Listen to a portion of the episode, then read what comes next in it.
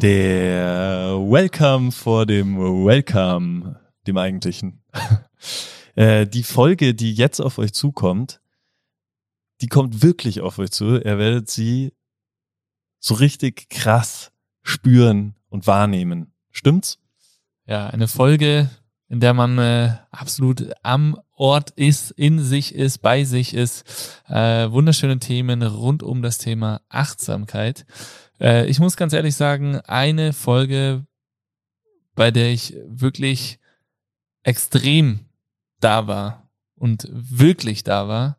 Und äh, nicht nur, weil das Thema so spannend war, sondern weil es einfach so ein spannendes, so spannende Einblicke sind und so wertvolle Einblicke, die einen ja, gesünderen Alltag letztendlich schaffen. Die je, jede, wir haben jetzt äh, in dieser Folge keine Situation gefunden, in der ähm, Achtsamkeit nicht passen würde. Und ihr bekommt sogar auch noch direkt eine praktische Anwendung, äh, um mal ja das zu spüren, was Achtsamkeit passiert. wirklich bedeutet. Viel Spaß beim Zuhören und denkt dran, dass ihr uns eine Bewertung gebt auf Spotify oder Apple Podcast. Das würde uns riesig freuen. Viel Spaß euch! Hallo ihr Raketen und herzlich willkommen zu Base 5 on Air. Phil und ich sprechen jeden Donnerstag mit Menschen über den Base 5 Lifestyle. Wir möchten die Hintergründe der Person kennenlernen und wissen, welche unserer fünf Säulen Movement, Nutrition, Community, Mindset und Sports sie in ihren Alltag einbauen. Auch diese Folge wird wieder reich an Tipps, Genussmomenten und tollen Stories, denn heute zu Gast ist eine Frau, die nicht nur hier sitzt, sondern wirklich bei uns sitzt. Herzlich willkommen, schön, dass du da bist. Lara. Hi David, hi Phil. Lara, schön, dass du da bist. Wirklich hier sitzen, David. Du auch? Sitzt du auch wirklich hier? Ja, jetzt schon. Ja? Ja. Jetzt schon. Sehr schön. Super, Lara, wie voll ist deine Energierakete jetzt in diesem Moment? Jetzt in diesem Moment, ich würde sagen 75 Prozent. Ja. Das ist gut. Du, Ja. Phil? Boah, du, ähm, wir sind heute ja richtig gut reingestartet. Eh schon mit dir, Lara. Da werden wir jetzt gleich das ein oder andere Mal bestimmt noch drüber reden. Ähm, danach war ich äh, richtig energiegeladen, obwohl wir ein sehr intensives Wochenende in Köln hinter uns haben. Ich bin gestern, glaube ich, neun Stunden lang mit 160 bis 180 über die Autobahn gedonnert und das ist nicht so angenehm und da ist mir schon danach geschlaucht. Zwei Kiddies hinten drin und äh, Tammy, Kri und Miri saßen auch noch hinten und haben genölt. Nee, Quatsch. Aber ähm, genau, so war der Start heute Morgen mit dir echt äh, sehr energiespendend und dann ging es aber irgendwie jetzt gerade so die letzten zwei Stunden Schlag auf Schlag. Wir haben die erste, und das ärgert mich, die erste Strafe wegen der Verletzung von Bildrechten bekommen, jemals. Oh, und wir achten da so krass drauf und ich habe da irgendwie einen, anscheinend einen Fehler gemacht. Ich weiß aber noch nicht, wo der Fehler herkommt. Jedenfalls 400 Euro. Vielen Dank an die Rechtsanwaltskanzlei aus Wien. Ähm, meine Darf ich da Energie. gleich was einwerfen? Ja, gerne, gerne. Magst du dir vielleicht einen Moment zulächeln? Fehler will jetzt- dürfen passieren. Ne? Das, nee, das stimmt, da hast du recht, genau. Das haben wir schon mitten im Thema irgendwie. Ja, und deswegen würde ich sagen, bin ich jetzt so auf einer. Ich war auf einer 8, jetzt bin ich wieder auch so 7, 7,5. Vorhin die ähm, Rebuild the Base Gruppe. Hast du eine 5 reingeschrieben? Ja. Was hat war- dich da ähm, rausgeholt? Da habe ich gerade den Briefumschlag geöffnet.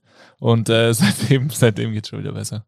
Das war so nur der erste. Also im Moment äh, nach dem Öffnen. Ja, genau. Oder? Okay. Ja, genau. Ich dachte, der, das. Öffnen des Briefes war dein Energiespender. Nee, nee, nee. nee, nee. Geil, Energiespender war das 400 heute Euro. ja, so, jetzt wisst ihr meine Energierakete. Jetzt habe ich aber auch Dampf abgelassen. Jetzt ist alles wieder gut. David, wie voll ist deine Rakete? Meine ist bei einer 8. Passt. Acht darf man nicht sagen. Ja, stimmt. Dann äh, sind wir bei einer 9. Dann sind wir bei einer 9. Mir gefällt das Thema, was wir jetzt gleich behandeln werden. Cool. Und äh, damit verrate ich euch jetzt auch direkt schon mal meinen Energiespender, falls ihr euch das gefragt habt. Ähm, es ist dieser Podcast. Es ist das Thema, was ihr gleich zu hören bekommt. Von der Lara, dessen Energiespender heute was war. Heute war's.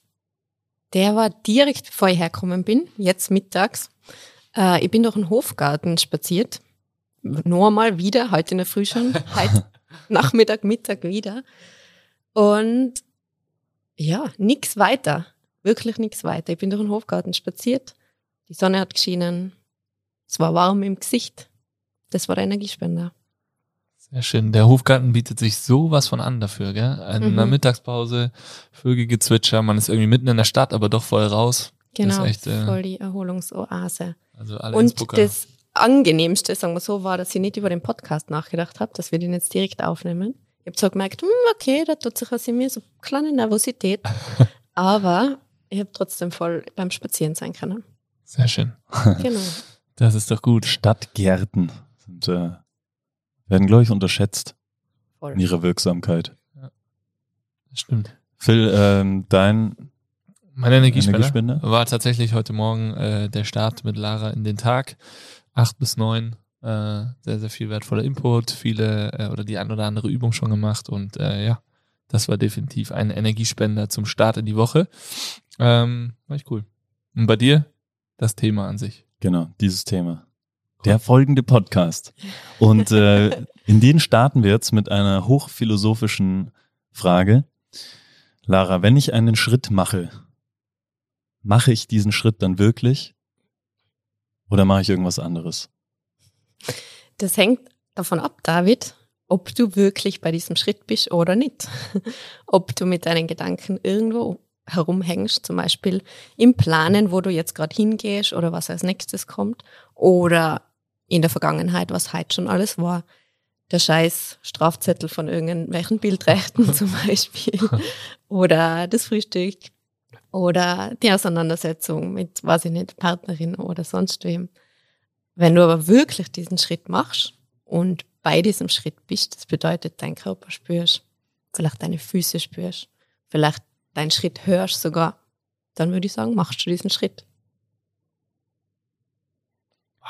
Voll drin. nice. Sehr geil. Ähm, ja, Lara, jetzt haben wir schon äh, so durch die Blume so ein bisschen was erfahren, worum es hier geht. Aber sag doch unseren Zuhörerinnen äh, trotzdem gerne nochmal, wer du bist, was du machst, wo du herkommst und wo du hin willst. Hm. Große Fragen gleich zu Beginn. Okay. also, ich bin Achtsamkeitspraktizierende, würde ich sagen. Also ich übe Achtsamkeit. Ich bin gleichzeitig Gründerin vom Achtsamkeitszentrum in Hall in Tirol, gemeinsam mit zwei anderen Frauen. Wir begleiten Menschen in Workshops, in Trainings, im Gruppen- oder im Einzelsetting einfach dabei, Achtsamkeit in ihrem Leben einzubauen und so einfach ihr, Bewe ihr Leben ein bisschen bewusster zu leben. Das bedeutet, ich bin, ich leite Meditationen an, ich begleite Menschen im Einzelsetting dabei, ich ähm, halt Workshops, mache Training, Trainings, genau. Was ich auch noch bin, ist Juristin, ursprünglich, ganz früher. Vielleicht eine ganz eine interessante Kombination.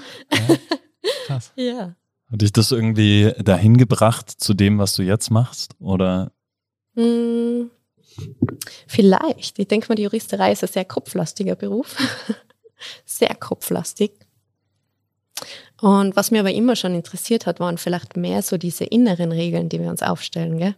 Weniger so die äußeren Regeln, sondern eher das, was uns vielleicht da innerlich hindert oder auch dazu bewegt, gewisse Dinge zu tun, wenn wir es jetzt wirklich bei diesen juristischen belassen. Ja, genau. Ich würde es nicht sagen, dass der juristische Beruf mich dorthin gebracht hat, wo ich jetzt bin und zu diesem Thema Achtsamkeit. Das waren eher persönliche Erfahrungen, zu, dem wir dann vielleicht eh später kommen. Aber mh, ja, es ist definitiv ein Schritt auf meinem Weg gewesen, sagen wir so. Cool. Das heißt aber, als Juristin machst du jetzt gar nichts mehr. Im Moment nicht. Mhm. Also, wow.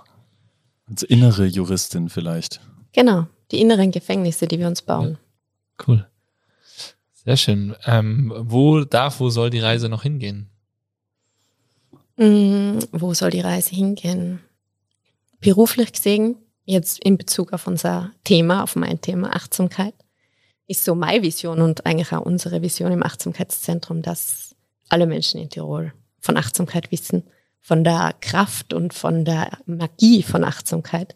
Beides, von dem, wie wichtig und bodenst und trotzdem bodenständig ich dabei also wie wichtig Achtsamkeit ist und wie bodenständig ich Achtsamkeit üben kann. Vielleicht so, dass das nichts ist, wo ich auf einer Wolke schweben muss oder ja, ähm, zehn Jahre in einem Kloster gelebt haben muss dafür. dafür. Natürlich kann das unterstützen, aber nicht die Voraussetzung dafür, um bewusst im Hier und Jetzt leben zu können. Das, Da will äh, ich hin. Ja, mhm. da wollen wir hin. Spannend. Das ist ein äh, super passender Einstieg eigentlich für das, was uns direkt als erstes mal interessiert, nämlich ist Achtsamkeit, wenn ich auf ein Yoga-Retreat auf einer einsamen Insel fahre und mich damit intensiv auseinandersetze, oder ist Achtsamkeit auch schon die drei Schritte, die ich zur Kaffeemaschine mache oder durch den Hofgarten spaziere? Was ist Achtsamkeit? Mm, Beides, würde ich sagen. Ähm, es gibt in der Achtsamkeitspraxis, kann man unterscheiden zwischen formeller und informeller Praxis. Das bedeutet, es es gibt Zeiten, wo ich wirklich äh, mich auf eine sehr formelle Art und Weise, wie zum Beispiel in einem Yoga-Retreat oder zum Beispiel in einem Meditations-Retreat oder so, oder nicht unbedingt in einem Retreat, sondern einfach nur in in meiner Sitzmeditation, mich wirklich formell ähm, auseinandersetze mit dem Thema, also wirklich Achtsamkeit übe und sozusagen den Achtsamkeitsmuskel aufbaue. Das ist so ein bisschen wie wenn ich einfach Kniebeugen mache oder meinen Oberschenkel trainiere. Und dann gibt's diese drei Schritte zum Kaffee, zur Kaffeemaschine, wo ich die Achtsamkeit dann diesen trainierten Muskel sozusagen mitten in meinen Alltag pack und damit diese aufgebaute Kraft der Achtsamkeit und Konzentration in meinen Alltag bringen kann.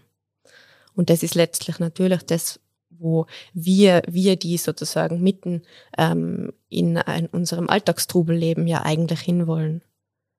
Ich denke, was wir grundsätzlich üben in Yoga-Retreats, in Meditation oder in diesen ganzen formellen Praktiken, ist eben diesen Achtsamkeitsmuskel aufzubauen, um dann im Alltag bewusster zu sein.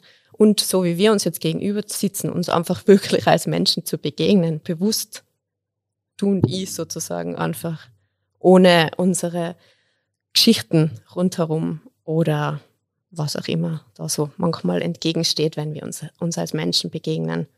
Vielleicht, dass ich die anschaue und eigentlich denke ich schon die Einkaufsliste oder so. Und nichts davon ist, ist falsch. Es ist einfach nur sozusagen, ja, das, was Achtsamkeit ist. Ich bin da, wo ich jetzt gerade bin, in dem wahr, was jetzt gerade ist, rund um mich herum und in mir drin.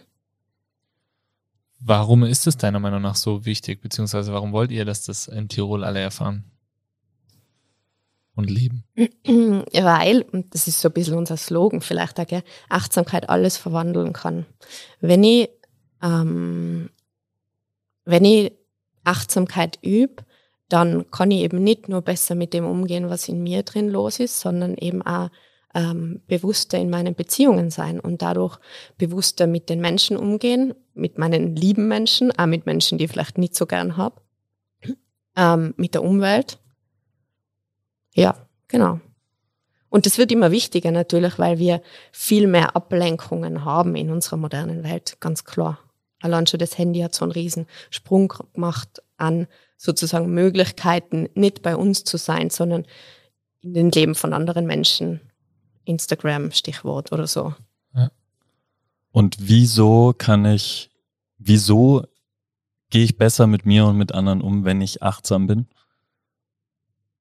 Vielleicht starten wir bei, meinem, bei mir selber. Also Mhm. wieso geht es mir besser, wenn ich achtsam bin?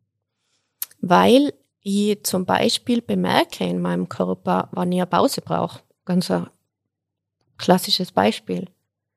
Jeder von uns, glaube ich, oder jede von euch auch da draußen kennt dieses Gefühl, dass ich den ganzen Tag irgendwie herumgerannt bin. Ich habe ein To-Do nach dem anderen abgearbeitet, leg mich abends ins Bett und denke mir einfach nur, boah, ich bin so fertig. Und ähm, das ist ja völlig okay, wenn das nicht jeden Tag ist, weil irgendwann sonst brennen wir aus wahrscheinlich, wenn jeder Tag so ist. Aber wenn ich mir immer wieder untertags vielleicht schon bewusst mache, okay, wie geht's mir gerade, brauche ich vielleicht fünf Minuten Pause, dann ist es äh, nicht nur für den Moment sogar effizienzsteigernder, obwohl das überhaupt nicht der Hintergrund von Achtsamkeitspraxis ist, dass ich effizienter werde oder so, Aber es geht mir sowohl in dem Moment besser als auch langfristig gesehen natürlich, weil ich einfach weiß, wie es mir geht und was ich brauche. Macht Achtsamkeit die Welt also etwas besser, schöner? Ja. Schöner und besser. Ja, ich würde sagen, ja. Cool. Aber das bedeutet nicht, dass es immer schön oder, oder nicht anstrengend ist. Ja. Es braucht ziemlich viel Commitment natürlich auch. Also es braucht da dranbleiben. Weil natürlich, wenn ich anfange, in mich reinzuschauen und da wahrzunehmen, was in mir ist, dann ist das nicht immer schön. Uns geht's nicht immer gut. Das, dieses, ähm, der Aspekt von nicht so schönem oder vielleicht sogar unfeinem oder dem Leiden, im Buddhismus spricht man ja vom Leiden, ähm, das ist einfach Teil von unserem Leben. Wie bist du dazu gekommen, dass du dich mit Achtsamkeit so sehr auseinandergesetzt hast? Oder seit wann? Und, und ja, was mhm. war so der Auslöser? Mhm.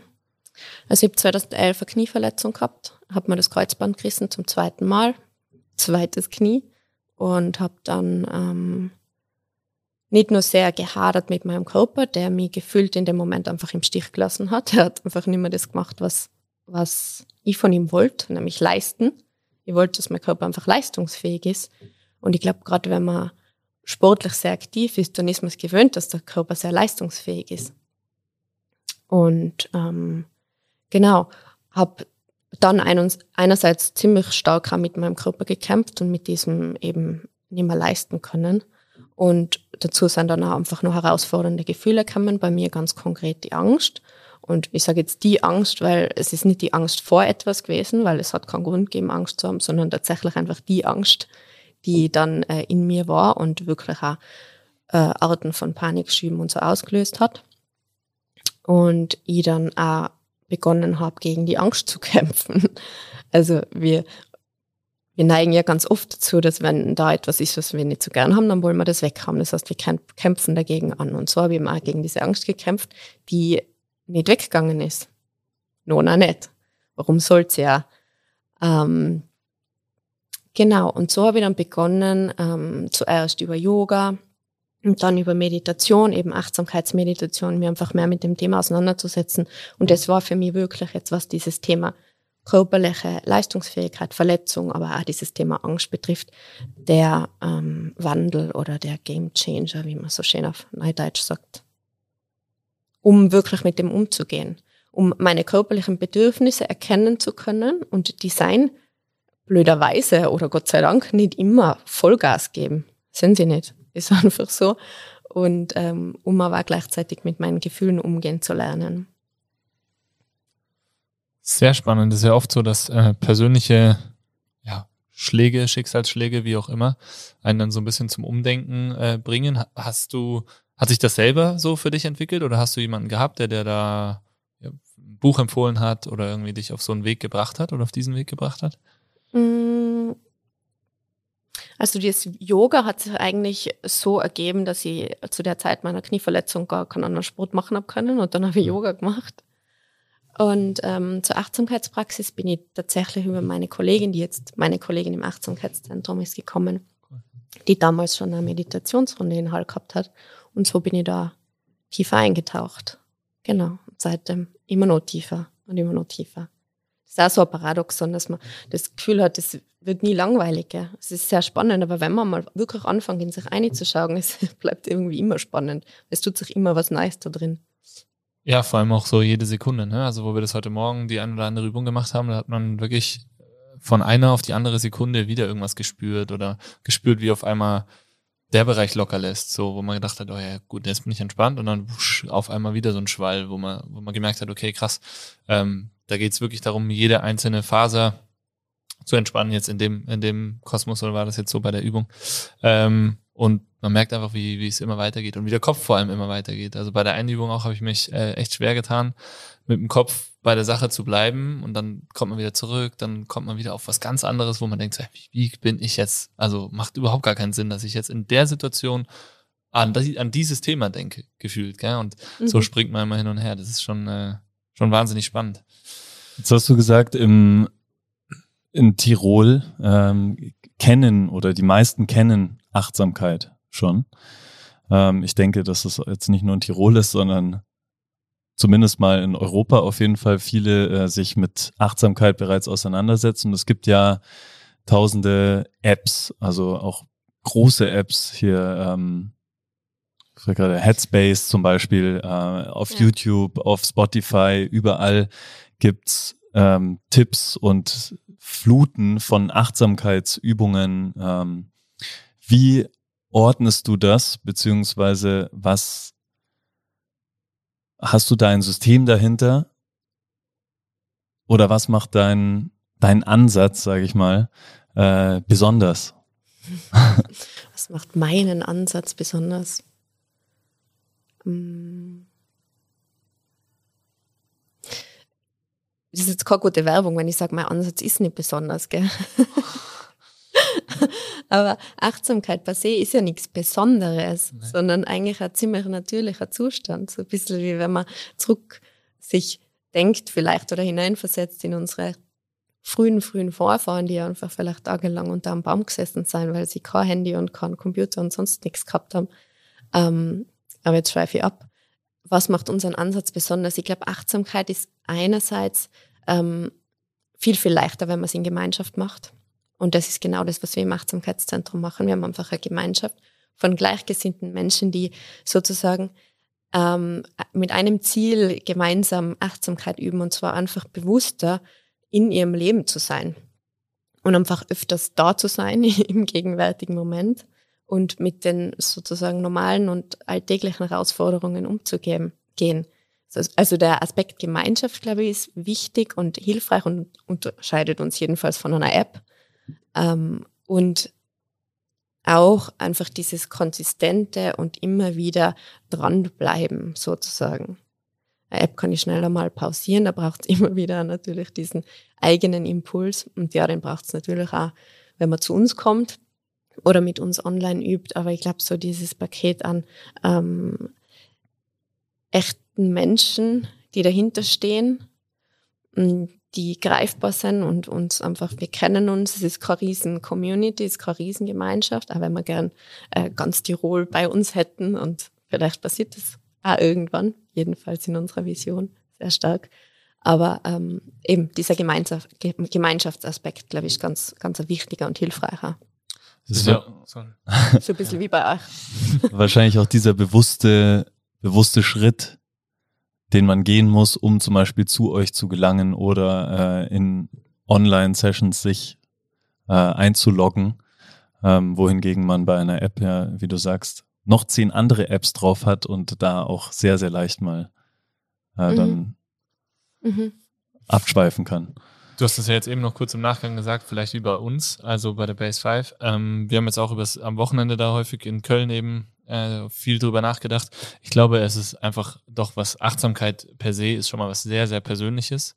Ähm, das heißt, jemanden zu haben, dem man vertraut, mit dem man drüber reden kann, ist schon mal ein ganz wichtiger Aspekt und auch was Individuelles. Also mhm. ich finde ja, diese Individualität geht sowohl online als auch vor Ort relativ gut.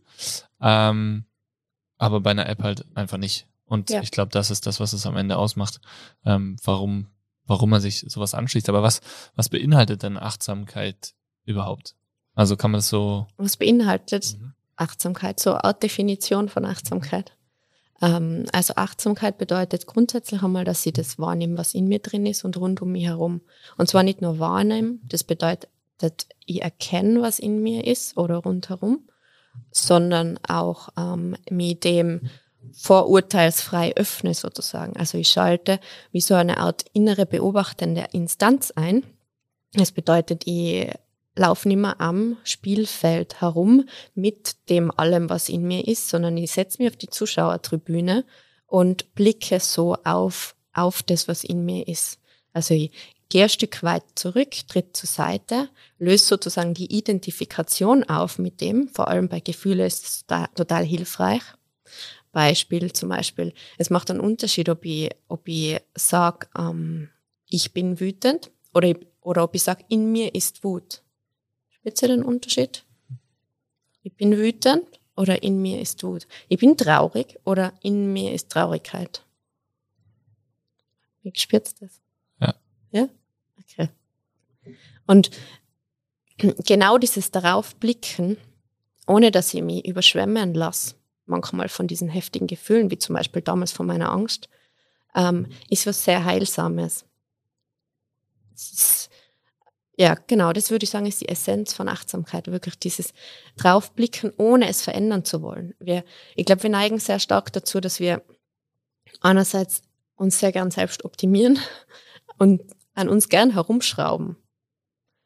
Oder auf der anderen Seite uns eher so vielleicht in eine gewisse Opferhaltung begeben und sagen, okay, ich kann da eh nichts machen. Also entweder in die Hilflosigkeit oder in die Überaktivität gehen, um Dinge zu verändern oder eben ähm, mir zu sagen, warum ich was nicht verändern kann. Und die Kraft von Achtsamkeit aus meiner Sicht ist wirklich das, dass sie mich wieder handlungsfähig macht. Mir wirklich einen Handlungsspielraum gibt. Ganz konkret in Situationen, aber auch langfristig auf mein Leben gesehen. Ja. Das, es trifft ja irgendwie auch so diesen, da kommen wir ja sowieso jetzt auch gleich nochmal äh, ganz intensiv drauf. Wir haben ja auch gerade unsere Rebuild Your Base Kurse. Da hatten wir ja letzte Woche den äh, Gregor Brössner da bezüglich Kopfschmerzen, was bei Post- und Long-Covid und sowas oft Themen sind. Aber ähm, ich glaube, in den letzten Monaten, Jahren fast schon hat sich so dieses ganze Thema Achtsamkeit, Reflexion, Zielsetzung, Mindset schon wahnsinnig stark entwickelt. Ja. Also wir haben ja auch unsere fünf Säulen, wo Mindset unserer Meinung nach auch von Anfang an immer schon den fixen Standort, diese fixe Säule einfach gehabt hat. Trotzdem haben wir die nie so bespielen können, irgendwie bis, ja, bis vor zwei Jahren, würde ich sagen. Dann haben wir angefangen, das langsam zu integrieren, wo dann wir mit unseren ähm, Morning- und Night-Routines zum Beispiel angefangen haben. Und was glaubst du, warum sind wir oder sind wir unach glaubst du, wir sind unachtsamer geworden über die letzten Jahre, warum das dann jetzt wieder alles so präsent ist und so ein Thema ist, dass Achtsamkeit, Mindset, Reflexion, Zielsetzung wieder überall so ein, so ein Fokus bekommt? Wieder ist ein gutes, gutes Wort, glaube ich, viel, weil ähm, früher, glaube ich, war das einfach ein gewisse, ähm, eben, habe ich eh schon gesagt, natürlicher Zustand, als wir jetzt, was nicht auf den Feldern gearbeitet haben oder so. Wenn, allein wenn man sich zu dieser Sensenbewegung äh, an die erinnert, das ist ja was sehr Meditatives, was sehr Eintöniges. Ich glaube, da hat man ziemlich gut seinen Kopf einfach abschalten können und wirklich so voll in der Bewegung und so in der Natur sein können. Und ich glaube, die Entwicklung sozusagen weg von dieser natürlichen Achtsamkeit ähm, hat es notwendig gemacht, dass wir das uns jetzt wieder aneignen in gewisser Weise oder das üben. Einfach weil wir ständig mit so viel Informationen und Input konfrontiert sind, dass wir, äh, dass unser Kopf schlichtweg eigentlich nicht mehr ausschaltet. Und ich meine, es gibt viele Menschen, die Schlafstörungen haben oder einfach wirklich an Erschöpfungssymptomen leiden, bis hin zu Burnout und so weiter. Und ich glaube schon, dass das einfach auch mit unserem Lebensstil natürlich zusammenhängt. Würdest du so eine, wie du es gerade geschildert hast, mehr oder weniger Flow-Erfahrung, wenn ich äh, meine Sense hin und her schwinge und ähm, schöner Natur auf einmal gar nicht merke, wie ich gerade ein halbes Feld abgesäbelt habe, ähm, als achtsame Handlung werten? Oder dadurch, dass man ja dann doch eher nicht mit Abstand diesen Moment betrachtet, sondern in ihm aufgeht, mhm. dass jetzt, äh, dass er dann eigentlich nicht mehr achtsam ist. Also nimmt man dann die, mhm. den Sensenschwung noch wahr. Ich weiß es nicht. Was glaubst du? Haben die Menschen, die gesenst haben, ihren wirklich wahrgenommen? Ich weiß es nicht. Ich kann dir jetzt keine Antwort geben, ganz ehrlich es stimmt schon, was du sagst, dass natürlich in dem Moment, wo ich komplett ähm, in der Erfahrung drin bin, ja, eben, es ist schwer zu sagen jetzt, gell? Wenn ich, wenn ich wahrnehme, weiß ich nicht, wenn ich die Natur rund um mich wahrnehme und vielleicht auch noch meinen Herzschlag oder so oder merke, wie ich atme oder so, dann würde ich schon sagen, dass das ein achtsamer Moment war. Aber wie die Menschen das damals wirklich gemacht haben. Ich habe auch noch nie gesenzt. Du schon? Ja. Nee, aber Sense war jetzt auch nur so ein, ja, äh, schon. Aber ich mein, ein, ein Bild für solche Handlungen. Radeln zum Beispiel wäre auch, oder jeglicher Sport oder das Training, ähm, wo man dann in der Sache aufgeht, die man gerade tut. Also so ein Flow-Zustand letztendlich, glaubst du? Genau. Ja, schwierig. Ich glaube, also. Ich würde jetzt nicht sagen, dass sich das ausschließt. Nee. Aber wenn Achtsamkeit jetzt per se nicht darauf aus ist, solche Zustände herzustellen, sondern eher sozusagen, wenn ich mich wirklich in den Moment reinsinken lasse und wirklich da bin und es dann daraus entsteht, cool. Wenn ich mir aber reinsinken lasse und dann vielleicht einem unangenehmen Gefühl begegne, jetzt aus Sicht der Achtsamkeit genauso cool. Also im Sinne von, ich, ich nehme das wahr und nehme es trotzdem an. Ob das jetzt ein schöner Moment ist, einer, wo ich mich total lebendig fühle, wie so ein Flow-Zustand, oder einer, wo ich mich, wo ich herausgefordert bin. Spannend, echt. Ich bin äh, auch sehr nachdenklich gerade da drin, so wie sich das anfühlt. Ich, ich, glaub, ich finde, wenn man so einen, so einen Flow-Moment hat, dann merkt man schon so, jede einzelne Bewegung flutscht einfach, oder? Die läuft. Und dementsprechend, mhm. glaube ich schon, ist man brutal achtsam. Mhm weil du nimmst jede Veränderung wahr. Also, weiß ich habe jetzt von der Sense, weil ich noch nie gesenzt habe, bin ich gerade so auf Holzhacken gegangen. Habe ich auch noch nicht wahnsinnig oft gemacht, Papa, falls du das jetzt hier hörst. Ich weiß, aber ich habe es schon mal gemacht. Und ähm, ich finde, du merkst schon, so wenn du wenn du das Ding einfach perfekt triffst und es geht da fliegt da durch, so dann und dann machst du den nächsten und der geht voll daneben oder so ein bisschen nur daneben, da schief und du merkst einfach, okay, da war das war jetzt einfach nicht so gut wie der davor. Das heißt, irgendwie warst du ja schon voll achtsam in dieser in dieser Bewegung. Und deswegen glaube ich, dass Flow und Achtsamkeit schon wahnsinnig eng äh, zusammengehört. Glaube ich. Mhm. Wie ist das jetzt? Ähm, wie, wie schaut es bei euch im Achtsamkeitszentrum aus? Ähm, macht ihr dann Übungen? Also ist, würdest du sagen, das Zentrum ist quasi der, der Trainingsort für den Achtsamkeitsmuskel? Mhm. Mhm. Ja, Cool, mhm. gut ausgedrückt, genau so. Mhm. Genau, wir trainieren, wir üben und wir ähm, stärken den Achtsamkeitsmuskel in Form von Meditation natürlich, also was ich ganz am Anfang schon gesagt habe, formelle Praxis, also wirkliches Sitzen und Meditieren zum Beispiel, Achtsamkeit aufbauen in Form von Achtsamkeitsmeditation, Achtsamkeit auf den Atem zum Beispiel, also den Atem beobachten ist so eine klassische Achtsamkeitsübung, um wirklich diese Form der Konzentration und Achtsamkeit aufzubauen. Mm, wir üben aber auch zum Beispiel Gehmeditation.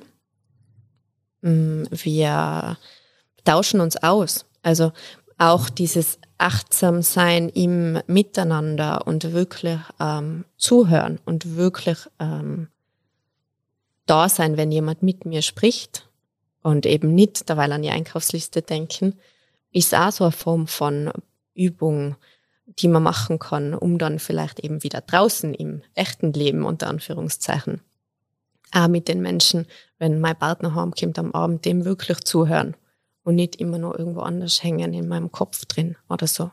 Gibt's gibt's da einen schnellen Tipp oder eine Übung, die man anwenden kann? Ich sag mal, du hast jetzt eh schon Beispiele ge gesagt gerade, aber ich bin in einem Meeting und sollte eigentlich auch gerade vom Kopf her voll in dem Meeting sein, weiß aber, das nächste Meeting ist äh, auch schon wieder in zehn Minuten mhm. und bin dann irgendwie, rutsch immer wieder schon mit den Gedanken in das nächste Meeting, weil das ist auch super wichtig zum Beispiel. Mhm. Gibt's, hast du irgendeinen Tipp, den wir den Zuhörern, Zuhörerinnen und auch mir jetzt hier mitgeben können, äh, was man währenddessen irgendwie tun kann, um da zu bleiben, quasi? Mhm. Mhm. Ähm, der Klassiker sozusagen ist immer unser Körper. Und auch immer der Ort, wo wir beginnen mit der Achtsamkeit weil unser Körper immer da ist und zwar immer wirklich da in diesem Moment jetzt. Und äh, eben, wenn wir wirklich unseren Körper spüren, wir nur das spüren können, was jetzt gerade da ist. Wie kann man, wenn wir wirklich im Körper sind, nicht in die Zukunft oder in die Vergangenheit, sondern dann, dann sind wir nur im Kopf sozusagen. Das bedeutet, wenn du jetzt in einem Meeting sitzt, dann zum Beispiel deinen Rücken spüren, wie er auf der Lehne aufliegt oder deine Schultern entspannen oder ein zweiter, so ein, so ein Hilfsmittel ist dein Atem. Also auch das kennen ganz viele bestimmt, so diese zwei Klassiker, Körperwahrnehmung und Atemwahrnehmung, weil auch der Atem immer nur in diesem Moment sein kann. Wir haben nur diesen einen Einatmen, der jetzt gerade passiert und den Ausatmen, der jetzt gerade passiert. Was anderes haben wir nicht. Wir können nicht in der Zukunft oder in der Vergangenheit atmen. Das heißt, was ich tatsächlich mache, ist wirklich atmen in solchen Situationen, weil das niemand bemerkt.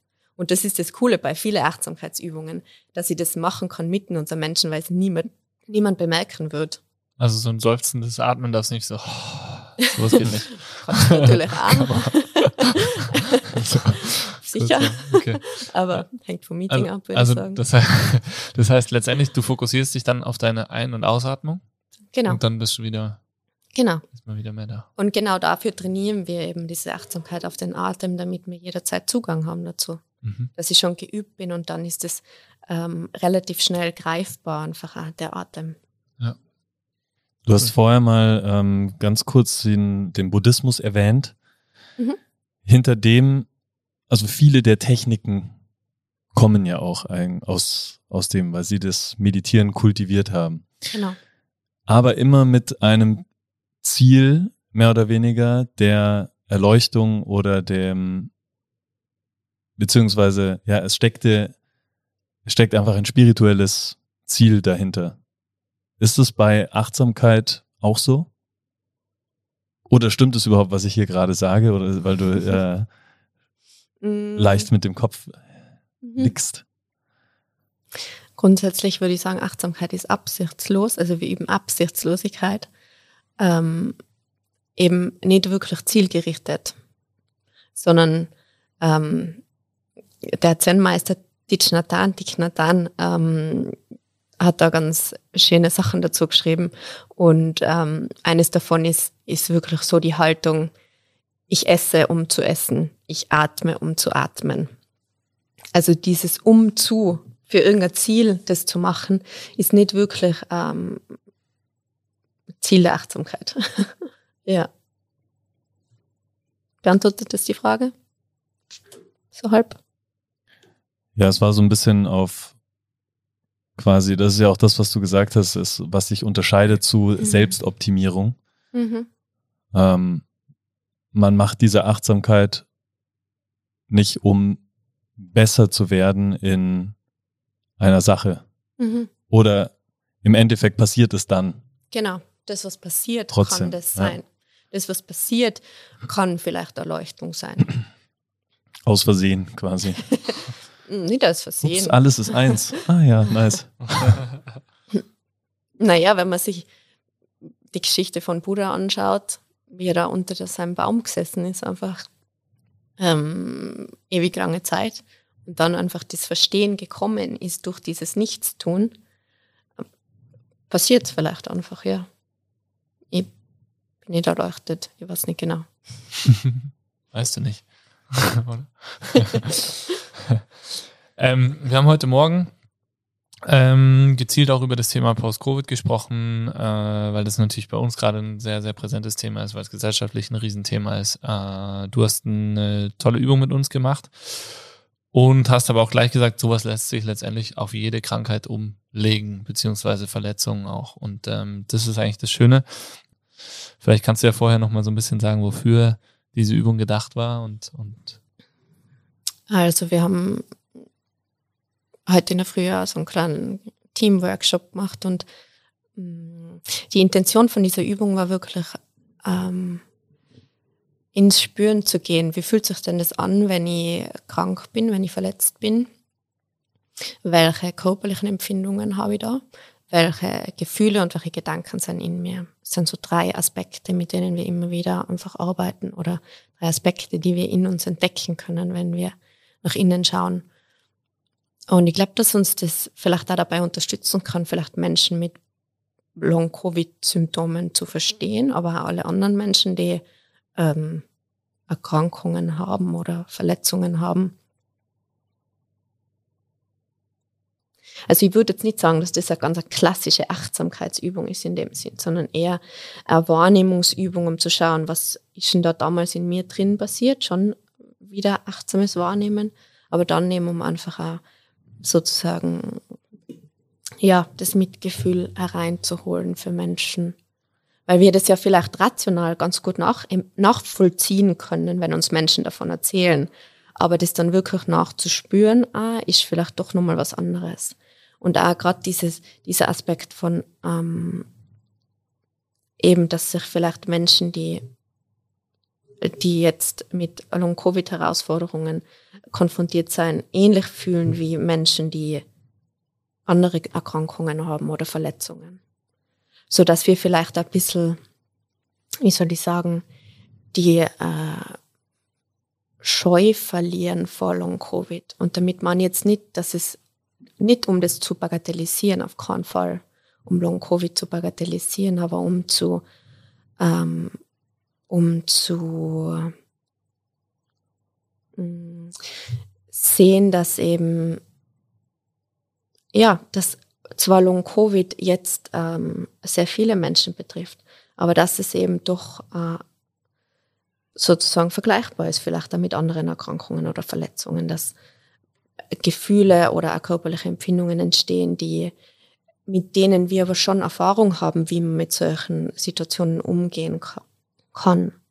Und ich, ich spreche das jetzt nicht medizinisch an, weil medizinisch kenne ich mich nicht aus. Medizinisch kann es sein, dass Long-Covid komplett anders ist als alles, alles, was es bisher gegeben hat. Aber was ich so lies an, was es an Beschwerden gibt mit Long-Covid, ähm, sind das Beschwerden, die ja in anderen Kontexten aufgetaucht sind. Und es, es geht ja letztendlich auch darum, wie man mit Krankheiten, ob es jetzt Covid oder sonst irgendwas ist oder Verletzungen umgeht und, genau. und das irgendwie so ein bisschen zu erfahren. Und das finde ich spannend. Hatten wir ja eben den, den Gregor äh, letzte Woche im Podcast, der auch sagt, sie sprechen in der Forschung gar nicht von Long-Covid, weil Long-Covid gibt dir eigentlich das Gefühl, das ist was, das hast du jetzt und es geht nicht mehr weg. Mhm. Sondern sie sprechen von Post-Covid, weil sie erstens noch nicht wissen, geht es nie wieder weg und mhm. zweitens das auch gar nicht suggerieren wollen. Und da geht's ja genau um, um auch dieses Thema. Ne? Äh, mhm. Patienten erkranken, wie auch immer, Möglichkeiten an die Hand zu geben, wie man mit dieser Situation umgeht. Und da hast du heute Morgen was, was äh, ganz, ganz Spannendes gesagt. Äh, kämpft man gegen diese Krankheit oder gegen diese Verletzung an oder nimmt man quasi so die Verletzung an und, und lebt mit dieser Verletzung. War das jetzt richtig so? Mhm. mhm. Also genau. Arbeite mit den Symptomen, mit meinem Körper sozusagen ja. in einem Boot, gemeinsam im Team. Oder kämpfe dagegen und versuche es einfach nur loszuwerden. Alle ja. diese Symptome einfach loszuwerden. Ja. Und das ist aber was, was jeder für sich selber irgendwie äh, auch ausmachen kann und, und sollte ähm, wie man damit umgeht, aber man sollte sich einfach nur mal diese Frage stellen. Ah, man ist jetzt erkrankt oder man ist, äh, hatte eine Verletzung, Kreuzband zum Beispiel ist ja jetzt auch ein ganz gutes Beispiel, haben wir ja bei uns bei den Physis auch oft.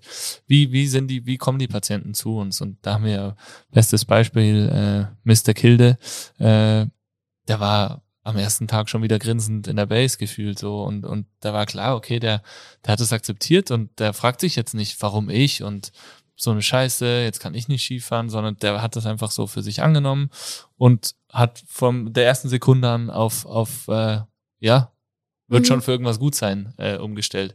Und mhm. dementsprechend mhm. hat das Ganze auch funktioniert. Nicht jeder kann so und so schnell mit einer Krankheit so umgehen, aber das ist ja das Spannende eigentlich, dass wir sowas bei Achtsamkeitsübungen und auch bei uns, bei Patienten, bei Verletzungen irgendwie versuchen zu integrieren, dass man die verschiedenen Perspektiven auf äh, Verletzungen und so weiter ähm, versucht einzunehmen. Mhm. In deinem Trainingszentrum für den Achtsamkeitsmuskel. Arbeiten wir eigentlich im Trainingszentrum für den Build Your Base Muskel? Oder wie heißt das da bei uns? Äh, wir haben viele Muskeln, die wir trainieren. wir haben uns auf, äh, auf die Vielzahl ähm, spezialisiert an Muskeln. ähm, wie lange dauert da so eine Session? Wie lange dauert das Session? Mhm. Bei uns im Achtsamkeitszentrum ja. ganz unterschiedlich. Also wir haben, wenn wir zum Beispiel ähm, Meditationsrunden vor Ort haben, dann dauern die so eine Stunde bis eineinhalb Stunden, wo wir wirklich dann aber mh, mm, zum Beispiel dreimal 20 Minuten oder so meditieren und dann uns nur austauschen, wie ich es davor beschrieben habe. Wir haben aber auch im Online-Achtsamkeitszentrum zum Beispiel zweimal in der Woche kürzere Morgensessions, wo wir eine halbe Stunde gemeinsam Achtsamkeit üben und das wirklich eben in dieser formellen Meditationspraxis. also unterschiedlich. Wenn wir Workshops haben, kann es ja sein, dass es zwei, drei Stunden sind. Wir, es gibt Achtsamkeitstage, wo wir dann länger miteinander verbringen. Wir haben ein Wanderretreat zum Beispiel im Herbst, wo wir überhaupt vier, vier Tage, ja genau, mit ähm, Nonnen und Mönchen sogar in Obernberg drin verbringen und dort meditieren, wandern, in der Natur sein, uns austauschen. Genau. Bauen die dann aufeinander auf? Also damit man noch einen Hypertrophie-Reiz setzt? Nein. Nein, man kann jederzeit einsteigen und überall einfach dabei sein, genau. Gibt es irgendwelche dann, Voraussetzungen, was ich mm -mm. können muss oder? Mm nee. Die einzige Voraussetzung ist, würde ich jetzt mal sagen, dass man sich psychisch so stabil fühlt, dass man eben nicht ähm, das Gefühl hat, dass da jetzt äh, ein altes Trauma oder so daherkommt oder vielleicht sogar eine psychiatrische Erkrankung hat oder so. Äh, das finde ich, das wäre jetzt auch so noch eine Frage von, von uns auch gewesen. Ähm, können solche Übungen gefährlich sein? Beziehungsweise wie erkennt man das? Also, weil ich habe es am eigenen Leib bestimmt nicht, aber in meinem Umfeld mitbekommen. Ähm, auch mit so einer Frage, die einfach gestellt wurde, die dann wirklich so ein Trauma hervorgerufen hat. Wie kann man das, ähm, ja, oder wie, wie könnt ihr das quasi sicherstellen oder wie habt ihr da noch jemanden, äh, zu dem ihr dann, mit dem ihr dann zusammenarbeitet oder wie, wie, wie ist das? Grundsätzlich arbeiten wir mit der Eigenverantwortung von mhm. den Menschen, die zu uns kommen. Wir haben also meine Kollegin Susanne ist Psychologin, ich bin psychologische Beraterin, aber grundsätzlich arbeiten wir nicht, nicht mit kranken Menschen, dürfen wir gar nicht, machen wir nicht. Also kranken Menschen im Sinne von psychisch erkrankten Menschen oder mit psychiatrischen Diagnosen. Aber natürlich, ähm, weiß jetzt nicht, was bei deinem Kollegen genau war, aber es kann natürlich sein, dass irgendwas aufkommt oder nicht. Ich glaube, wichtig ist da, dass man das wirklich früh genug erkennt, dass man das äh, gut abfängt im, im Sinne von auch, ähm, wenn wir das jetzt mitkriegen würden, die Person ähm, darauf anspricht. Und das ist natürlich auch leichter bei uns in einem Setting, wo wir eben nicht ähm, Online-Meditationen mit hunderttausenden Menschen machen und ja. das gar nicht ähm, mitkriegen, sondern wir sind immer im Austausch eigentlich mit den Menschen, die mit uns gemeinsam Achtsamkeit üben. Entweder online im Austausch oder halt wirklich vor Ort. Und so können wir da zumindest ähm, die Person darauf aufmerksam machen und dann natürlich irgendwie, ähm, wenn, weiß ich nicht, bestimmte Maßnahmen möglich, äh, notwendig uns erscheinen, müssten wir das natürlich äh, ansprechen und die Person irgendwie schauen, dass sie die Unterstützung kriegt, die sie braucht. Das heißt, ihr seid auch dann sehr stark auf das Feedback einfach der Leute angewiesen. Wenn ihnen Übungen nicht gut tun sollten, dann meldet sich da jeder. Und das ist ja auch wieder der, mhm. der direkte Austausch, das Wertvolle, mhm. was bei einer App nicht geht, mhm. dass man einfach die Möglichkeit hat, okay, da ist jemand, mit dem tausche ich mich aus und mhm. dann hat man die Absicherung. Mhm. Genau. Schön. Und ansonsten wirklich halt tatsächlich, wenn jemand in einer psychotherapeutischen oder psychiatrischen, sogar medikamentösen Behandlung oder so ist, ist das natürlich klar, dass die Person das einfach ärztlich auch abklären muss davor. Ja, klar. Ja. Ähm, mich interessiert noch eine Sache. Und zwar kann man auch zu achtsam sein. Ich habe zwei Beispiele. Mhm. Ähm, nehmen wir den Schriftsteller der ähm, dem beim Spazieren die besten Ideen kommen. Der wird sich vermutlich nicht auf jeden Schritt oder wahrscheinlich oder das Vogelgezwitscher jetzt in dem Moment bewusst wahrnehmen, sondern er schweift mit seinen Gedanken ab und ihm kommen Geistesblitze oder Gedankengänge für ähm, sein neues Buch. Mhm. Oder ähm, ich gerade ähm, mhm höre dir zu, schaue aber gleichzeitig auf die Notizen und überlege mhm. mir, was kommt als nächstes, was haben wir noch so geplant. Das heißt, ich höre mit einem halben Ohr zu, mhm. verarbeite mhm. das und äh, habe aber auch die, den Ablauf dieses Podcasts im Kopf. Mhm. Und wenn du jetzt mir zuhörst und auf den Podcast schaust, bemerkst du, was noch in dir drin los ist oder so? Nee. Oder ist es dann, na, too much? ähm, Okay, kann man zu achtsam sein? Ich glaube, mm, wenn ich die richtig verstehe, dann wird das bedeuten, dass ich so sehr im Moment bin, dass alles andere keinen Raum mehr hat. Also der Schriftsteller, der nur noch sozusagen im Moment ist und spaziert und dadurch keine Ideen hat oder dem gar keinen Raum gibt, um Ideen, um Ideen zu kriegen. So stelle ich mir das jetzt vor, mhm. so ein bisschen. Wenn ich zum mhm. Beispiel unter der Dusche stehe, kommen mir immer ganz gute Ideen. Aber wenn ich jetzt darauf achte, wie sich das Wasser auf meinem Kopf anfühlt und wie der Wassertropfen an meinem Rücken runterläuft, dann werden mir vielleicht die Ideen nicht kommen. Bist du sicher? Weiß, nee, nee, nee, weiß ich nicht. Ich, ich, ich, bin mir jetzt gar nicht sicher, ob der ob Schriftsteller nicht wirklich Ideen hätte, wenn er, wenn er die Vögel wahrnimmt und sozusagen ähm, das Fenster seines Geistes aufmacht. Äh, ich glaube, wer hat das gesagt?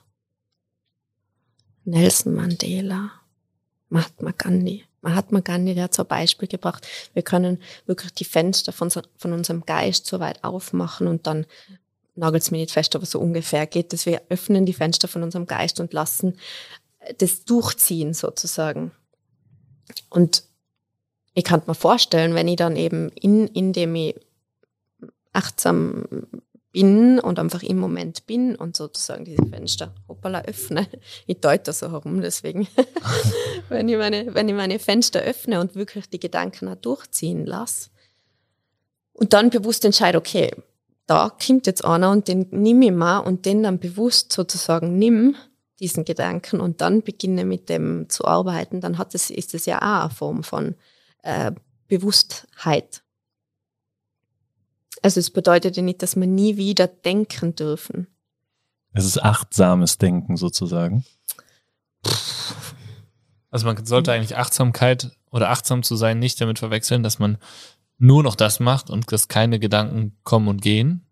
Das sollen, wird man eh nicht dürfen, schaffen. Wird man eh nicht schaffen, genau.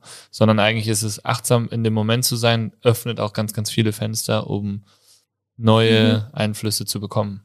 Mhm. Und Gedanken äh, ähm, genau, vielleicht wie Wolken oder eben wie so diesen Wind durch die Fenster äh, durchziehen zu lassen natürlich. Also ich muss nicht Gedanken greifen, was ja ganz äh, angenehm ist auch manchmal, weil oft kaum man ja echt so auf so Gedanken oft da herum. Mhm. Das ist dann so dieses klassische Gedankenkarussell, wo man einfach nicht mehr rauskommen und es ist immer wieder der gleiche Gedanke. So wie dieser, dieser Warum-Ich-Gedanke, glaube ich, das ist so einer, der kommt immer wieder und wir finden ja in aller Regel, also ich habe noch nie eine Antwort gefunden auf, wenn ich mich gefragt habe, warum ich. Und den Gedanken dann gehen zu lassen, ist vielleicht ganz hilfreich, aber wenn ich jetzt da eine coole Idee habe und mir die dann bewusst nehme und mir bewusst dieser Idee zuwende, ja, würde ich sagen, dass das schon möglich ist. Aber tatsächlich ist es, das ist so, das ist ein schwieriges, wie soll ich sagen, Spiel gell, zwischen diesem ganzen Moment sein und doch vielleicht mich ähm, auf die Zukunft ausrichten, beziehungsweise die Zukunft reinlassen und so dieses, das ist ja wie so ein Balance-Spiel irgendwie auch. Du hast es ja vorher schon gesagt, auch handlungsfähig mhm. zu bleiben oder zu werden dadurch. Mhm. Mhm. Ja. Also somit schafft man sich dann eigentlich wieder Spielraum man durch schafft, die Achtsamkeit. Genau, man schafft sich insofern Spielraum, weil man ein bisschen rauskommt oder auch, äh, weil man so diese automatischen Reaktionsmuster, die wir alle haben, beginnt kennenzulernen und wahrzunehmen und da so ein bisschen einen Abstand schafft zwischen diesem Reiz, also einer Situation, die eine bestimmte Reaktion in mir auslöst. Also ich habe diesen Reiz, eine Situation löst was in mir aus und ähm, normalerweise reagiere ich direkt drauf. Wir kennen das ziemlich gut wahrscheinlich mit unseren Kindern oder mit unseren Partnerinnen oder so. Da gibt es einfach so gewisse Muster, die wir haben und was mir Achtsamkeit schenkt, ist einfach so eine Art Pause dazwischen, um zu schauen, ah, okay, jetzt kommt dieser Impuls, dieser, dieser Reiz. Und ähm, ich habe dann aber in dieser Pause die Möglichkeit zu entscheiden, bewusst zu entscheiden, will ich jetzt so reagieren oder will ich anders reagieren. Und das vor allem, das macht mich handlungsfähig. Du hast es heute Morgen äh, ganz passend gesagt oder so wie du das machst. Ähm, du begrüßt dein Gefühl mit Hallo Angst oder Hallo Mhm. Mhm. Wer genau. auch immer gerade anklopft. Genau. Also ich mag das sehr gern, das ganze Thema auch wirklich so ein bisschen spielerisch anzugehen. Gell? Das klingt alles auch sehr technisch und irgendwie sehr ernst, habe ich das Gefühl, über das wir da jetzt gerade reden. So, ich muss immer voll da sein und das ist irgendwie alles sehr so stirnrunzelnd, äh, fokussiert. Aber letztlich geht es schon auch darum, dass wir einfach wie so ein bisschen spielerisch auch immer wieder in uns einschauen und entdecken, was in uns drin ist. Und natürlich wird es nicht so spielerisch oder locker gehen, wenn das, was wir in uns entdecken, unangenehm ist.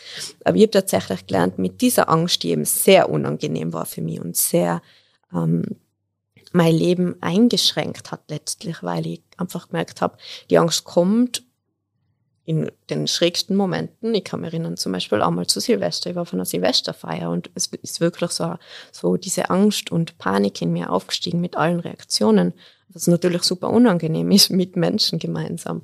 Und ähm, da habe ich einfach gemerkt, dass wenn ich lerne, das zu bemerken, wann die Angst in mir kommt und ich dann wirklich meine Angst annehme, indem ich sie begrüße und nicht ihr sozusagen die Tür vor der Nase zuknall, sondern wirklich sozusagen meine innere Tür bildhaft gesprochen öffne und sage, hey Angst, okay, hallo Angst, du bist jetzt da, passt. Ähm, dass sie dann viel weniger heftig ist, viel weniger sozusagen mit der Tür ins Haus fällt, sondern sie einfach da sein kann. Ich habe dann natürlich auch gelernt, irgendwie, was will ich Angst vor mir, wo kommt sie her und so weiter. Man kann dann auch sogar spielerisch beginnen, mit diesen Gefühlen zu reden oder ähm, sich um sie zu kümmern, sie natürlich körperlich orten. Aber sie einmal zu benennen und ihnen wirklich einen Namen zu geben, ist oft total hilfreich, um, um sie einfach auch anzunehmen und ähm, ja, dann in der Folge mit ihr umzugehen. Und wie gesagt, eben, manchmal kann es helfen, das einfach ein bisschen spielerisch zu sehen, wie so ein neugieriges Kind auf Entdeckungsreise nach drinnen zu gehen. Und ja, einfach mal schauen, was sich da drin so wandeln kann, wenn ich mir dem zuwende. Also sehr, sehr ganzheitlich, vielschichtig und äh, wie du sagst, Achtsamkeit kann, äh, also es macht der, der äh, Gedanke Sinn, den du uns am Anfang gegeben hast, dass Achtsamkeit verwandelt, genau. Mhm, genau. Jetzt äh, für die Verwandlung der unserer Gesellschaft und äh, unserer Zuhörerinnen und Zuhörer würden wir gerne von dir noch fünf Tipps hören für ein achtsames Leben. Viele haben wir schon gehört, Tipps. aber mal so mhm. komprimiert fünf Tipps für ein für einen achtsamen Alltag, sagen wir es. Okay. Tipp Nummer eins, weil das glaube ich, das ist, was ich mir selber immer wieder sage, ist, mach Achtsamkeit nicht zu einem weiteren To-Do. Es ist kein weiteres To-Do auf deiner To-Do-Liste, sondern ähm, A, es darf Spaß machen, B, es darf mitten in deinem Alltag stattfinden und nicht eine extra, eben extra Aufgabe sein, die er erledigen muss. Zweitens, beginne Beginn in deinem eigenen Tempo und nicht zu viel. Das kann sein, dass das wirklich ein Atemzug am Tag ist. Also im Moment haben wir gerade auf unserem Instagram-Account so eine Aktion, wo wir wirklich die Menschen, die uns folgen, täglich daran erinnern, einen bewussten Atemzug zu nehmen. Und es kann sein, dass sogar das zu viel ist. Also tatsächlich, dass wir, wir dürfen uns solche Ziele setzen, die so niedrig sein, dass unser innerer Schweinehund, sorry für den Ausdruck, aber dass unser innerer Schweinehund keine Chance hat, sozusagen. Dieser eine Atemzug, vielleicht ist das genau das. Und wenn, wenn wir das wirklich machen, einen Atemzug, dann kann das schon wirklich einen riesen Unterschied machen. Vielleicht ist es auch eine Minute. Vielleicht sind es drei Schritte, die drei Schritte zur Kaffeemaschine. Genau. Bau Achtsamkeit wirklich in deinen Alltag ein, wäre so das dritte vielleicht. Ähm, zum Beispiel, wenn du auf den Bus wartest. Widersteh mal der Versuchung, das Handy rauszunehmen und bleib wirklich da. Ähm, wenn du im Auto fährst oder ich weiß nicht, wenn es einmal vielleicht so 20 Sekunden gibt, wo es gerade nichts zu tun gibt, während der Laptop hochfährt oder so, erlaubt dir da nichts zu tun. Und einfach nur zu spüren vielleicht. Den Körper, den Atem, so, wie viel haben wir jetzt? Drei erst. ähm, vier. Vier, okay. Und Tipp Nummer fünf. Ja, nimm's spielerisch. Nimm's spielerisch. Genau. spielerisches Entdecken, wie so ein Kind im Garten die Käfer anschaut. So diese Haltung. Wow. Sehr äh, greifbare und auch direkt anwendbare Tipps, die du uns da gegeben hast. Äh, und vielen Dank für diesen tiefen Einblick in die Welt der Achtsamkeit, beziehungsweise in uns selbst im Endeffekt, äh, und wie gern. wir damit umgehen. Sehr Hast du äh, zum Abschluss noch etwas, was du gerne loswerden möchtest oder in die Welt hinaus äh, bringen möchtest?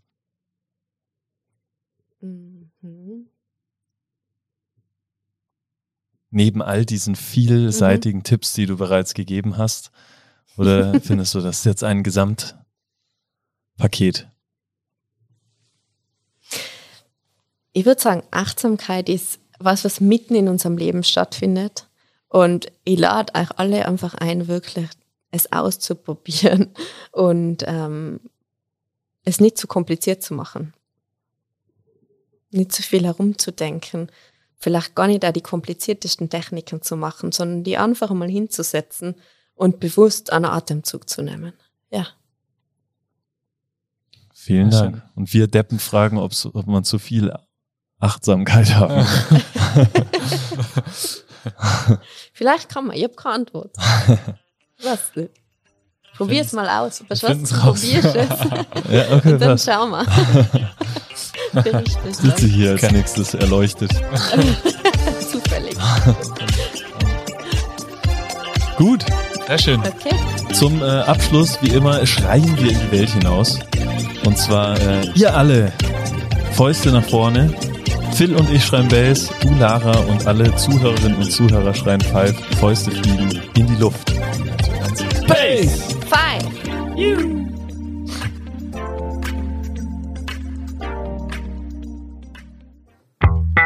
Dieser Podcast wird produziert von Stokesix.com.